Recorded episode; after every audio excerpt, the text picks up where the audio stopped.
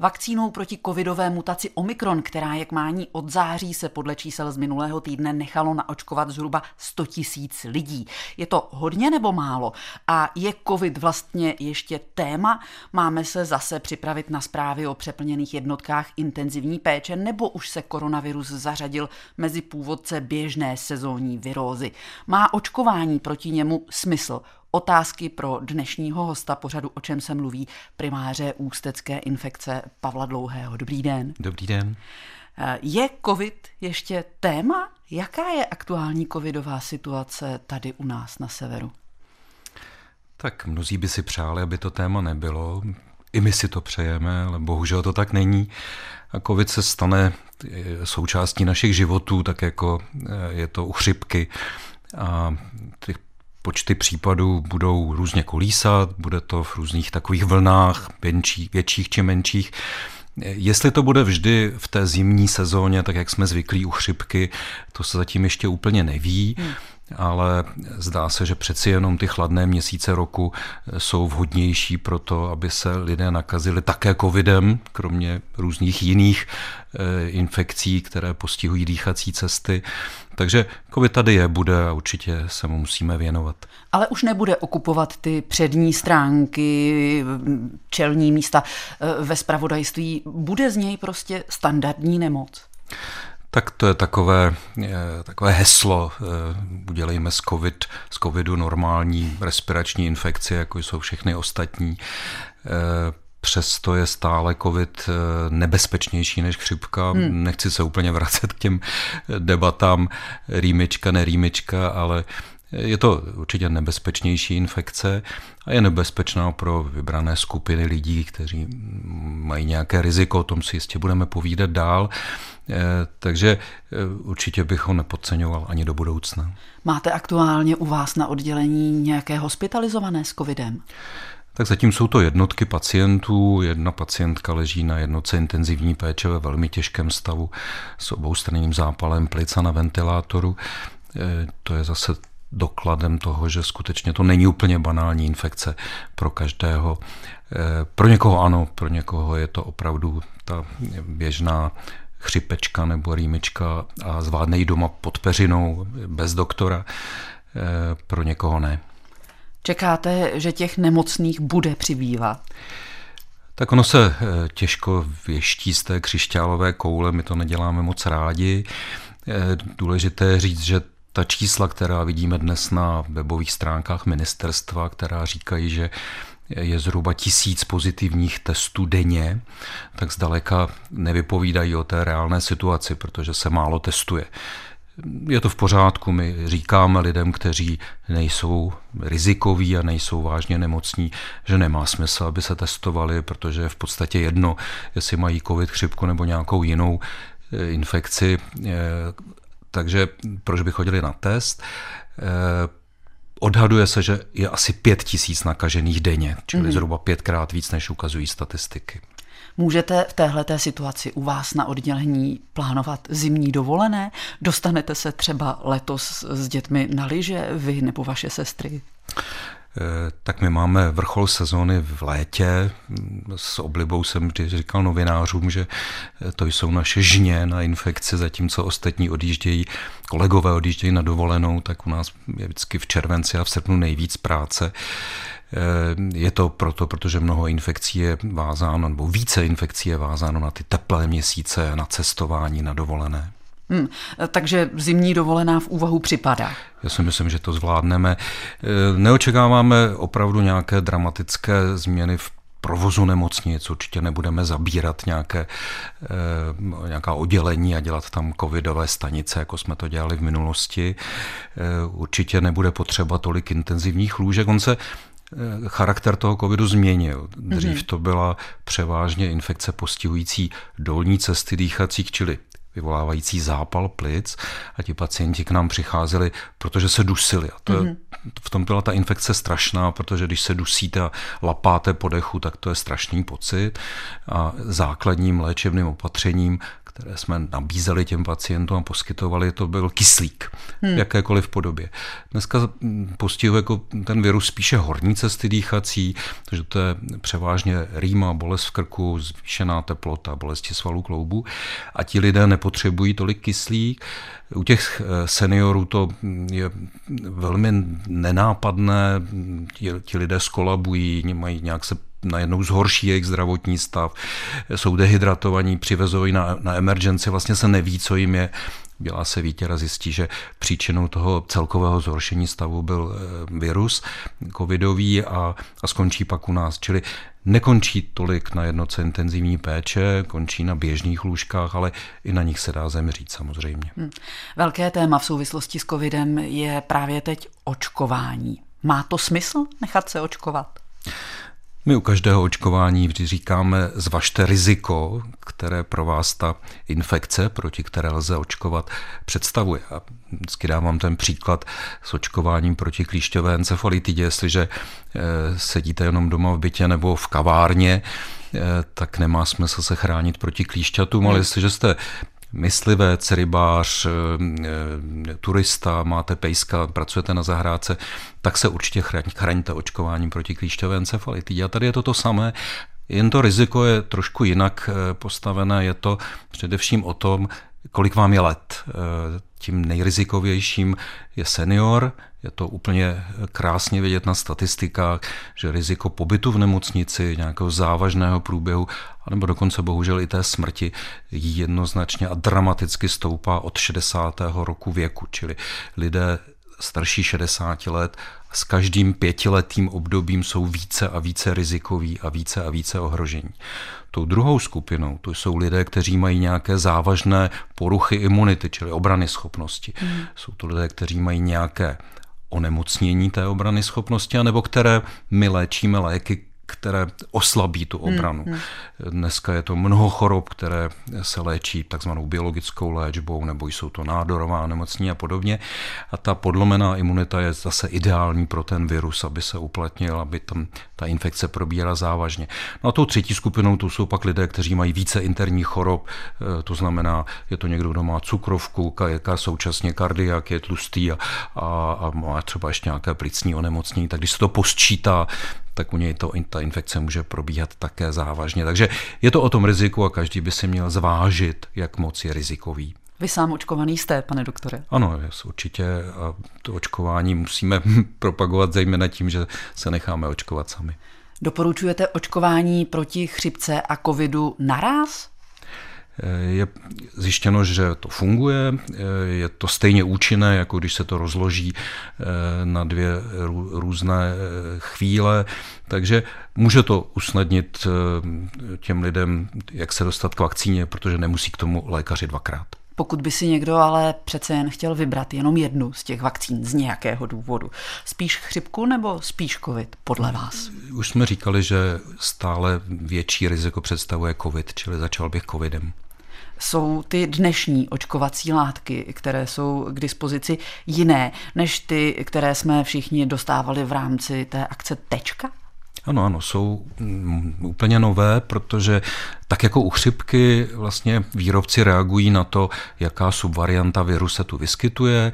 Oni přizpůsobili složení té očkovací látky tak, aby nejlépe zabírala na, na ten virus, který teď právě eh, v Evropě i v České republice je, takže víme, že ta očkovací látka bude výborně chránit pro tu nastávající zimní sezónu.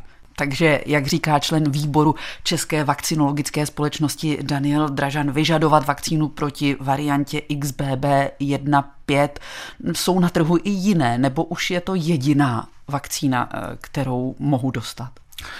tak v tuto chvíli máme k dispozici pouze ty mRNA vakcíny, což je vlastně typ technologie.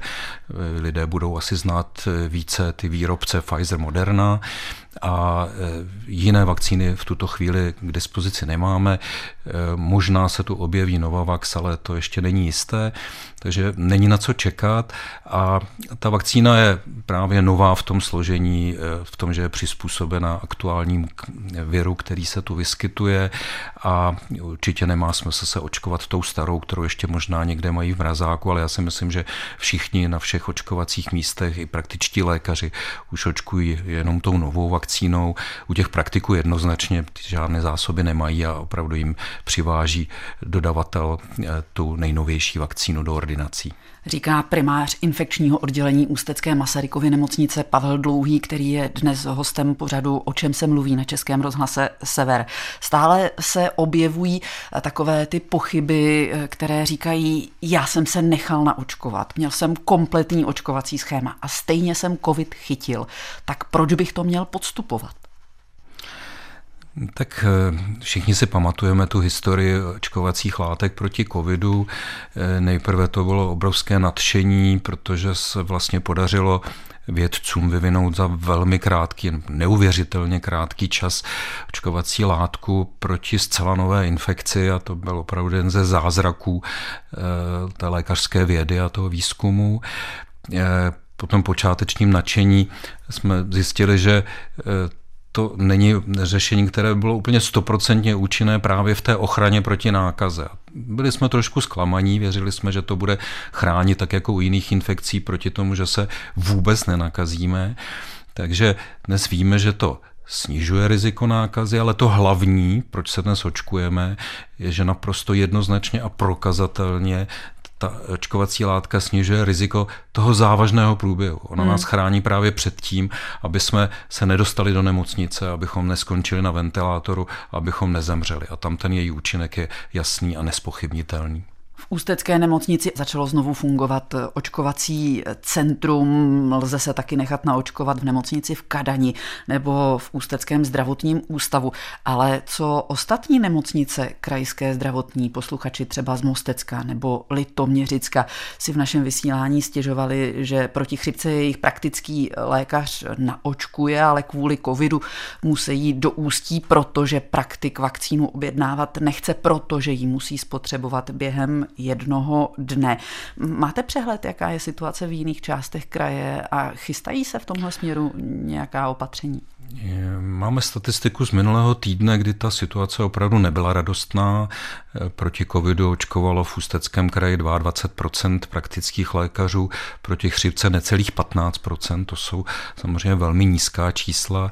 Věříme, že se to změní a že čísla z tohoto týdne už budou radostnější. Máme zprávy, že se k očkování připojují další a další praktičtí lékaři. Ono to je to tak, že opravdu to těžiště očkování by mělo být u praktiku, jak jako u jiných infekcí. Už určitě nebudeme zřizovat po republice ta velká očkovací hmm. centra. Ta byla určena k tomu, aby se během krátké doby naočkovali tisíce možná miliony lidí. Ale v tuto chvíli, jestliže se má jednat o pravidelné očkování, které se bude opakovat každoročně, tak by to mělo být naprosto běžnou a standardní součástí zdravotní péče, kterou ten praktický lékař poskytuje. A jsme přesvědčeni o tom, že prakticky lékař, který neposkytuje očkování proti covidu nebo chřipce, tak vlastně postupuje nesprávně, neodborně a e, není to zkrátka dobře. Určitě by měly zasáhnout zdravotní pojišťovny, případně lékařská komora a e, s těmi praktickými lékaři ty věci probrat a motivovat je k tomu, aby, aby se očkovalo všude, protože Každý pacient má nejblíž tomu praktikovi, hmm. proč by měl jezdit do Ústí z něk- někud z Litvínova, když má praktika v místě svého bydliště. U těch prvních vakcín proti covidu byl ale problém s jejich skladováním, vyžadovali hluboké zmrazení, nebylo to jednoduché právě eh, pro ty malé ordinace praktiků, to už teď neplatí? Výrazně se to zjednodušilo. Eh, to skladování v běžné ledničce, dodavatel to doveze až do ordinace toho praktického lékaře a jediné, co je takovou malinkou překážkou, že v té lahvičce je šest dávek, to znamená, že ten praktický lékař si to musí trošku zorganizovat tak, aby na ten jeden den, kdy to lahvičku musí vyočkovat, tak eh, si pozval šest pacientů, ale to už zase nejsou takové počty, když si vezmete, že registruje 2000 pacientů každý praktik, tak eh, si myslím, že, že šest lidí dá dohromady, to, to by neměl být problém a neměla by to být překážka. Jaká je situace na trhu s těmi očkovacími látkami? Jejich dostatek eh, jsou dražší než očkovací látky proti jiným chorobám? Tak skvělé je, že to očkování je stále zadarmo. Že si nemusí lidé nic platit.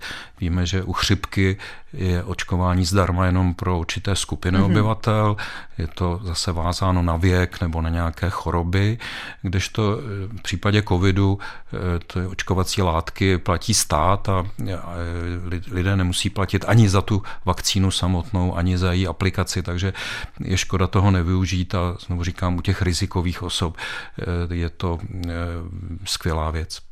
A jsou eh, kmání v dostatečném množství? Nehrozí nějaký propad v zásobování třeba s nástupem nějaké vyšší nemocnosti? My máme stále tak tolik očkovacích látek, kolik si objednáme, čili s dodávkami v tuto chvíli nejsou žádné problémy, protože v minulosti naopak těch vakcín bylo objednáno eh, více, než se nakonec potřebovalo. Ta představa eh, byla taková, že se bude očkovat více lidí, víte, že část lidí to nakonec nechtěla a byla to škoda, že se muselo dost těch vakcín zlikvidovat a také nebylo jasné, kdo vlastně nakonec bude schopen ty vakcíny dodat a kdo ne. I teď vlastně jsme si mysleli, že třeba už ten Novavax tady bude a, a je tady nějaké zdržení, takže určitě je potřeba vždycky mít něco v záloze a, mít těch vakcín radši víc než méně. Lidé, kteří odmítají očkování, eh, proti covidu, tak často argumentují tím, že jak je ta vakcína nová, tak se neví, jestli nebude mít nějaké negativní důsledky na naše zdraví. Ukázaly se nějaké negativní dopady těch prvních vakcín? Tak ono, každé léčivo a každá očkovací látka může mít nějaké vedlejší účinky, to, to zkrátka tak je. Eh, těch vakcín proti covidu, ale byly v celém světě eh, očkovány 100 miliony a možná miliardy. Takže to je jedna z nejprověřenějších vakcín, která vůbec existuje na světě a eh, je jasně prokázáno, že těch nežádoucích reakcí je, je naprosto minimálně. Eh, bývá to bolest v místě v pichu, bývá to nějaká zvýšená teplota v den toho podání nebo den poté, ale nějaké závažnější komplikace jsou opravdu raritní, takže toho se určitě bát nemusíme. Ta zkušenost s očkováním proti covidu je dneska už velmi velká. Možná zvláštním důsledkem protikovidových opatření bylo to, že loni nás virózy eh, položili takřka nečekaně. V lékárnách najednou nebyly běžné léky na problémy, které virózy působí. Stalo se, že jsme po těch dvou zimách v rouškách prostě ztratili imunitu?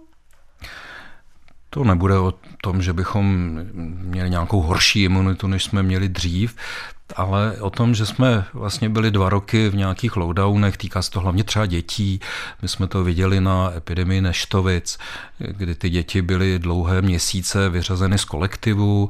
Když už byli v tom kolektivu, tak nosili roušky, takže mnoho těch malých dětí se nenakazilo, nestihlo se nakazit neštovicemi v těch covidových letech a pak to doháněli v těch dvou letech následujících, takže eh, tam je to úplně krásně vidět, že vlastně nebyly promořené těmi neštovicemi a, a že jsme doháněli ty počty, protože prakticky každý jednou za život těmi neštovicemi onemocní, takže, takže jsme dohnali to, co jsme eh, si zameškali v těch letech předchozích a podobně je to i u těch jiných viroz. V průběhu pandemie COVID-19 se v Česku sformovala skupina lidí, kteří ztratili důvěru v systém. Podle unikátního výzkumu pro server iRozhlas.cz jde přibližně o 12% populace, což už je poměrně velká skupina. Cítí se podvedení politikou, podvedení lékaři i médií. Máme podle vás šanci je nějak přesvědčit? Jak třeba mluvit s někým v příbuzenstvu, kdo najednou odmítá jakékoliv očkování, třeba i tak základní, jako je proti tetanu? No, tak my jsme si tím prošli. Eh, ono to, eh, ten vliv sociálních sítí je opravdu v tomhle zhoubný. Bohužel se v tom negativně uplatnily některé celebrity, a to dokonce některé lékařské celebrity. A my jsme byli velmi smutní z toho, že někteří eh, známí kardiologové a jiní lidé, kteří neví o infekci a o očkování nic, tak tak kázeli nějaká moudra. Já bych se k tomu už nechtěl moc vracet. Je to, jak říká moje babička, eh, každý svého štěstím strůjce eh, svého štěstí strujcem a tak ať se každý rozhodne, je, je tady svoboda demokracie.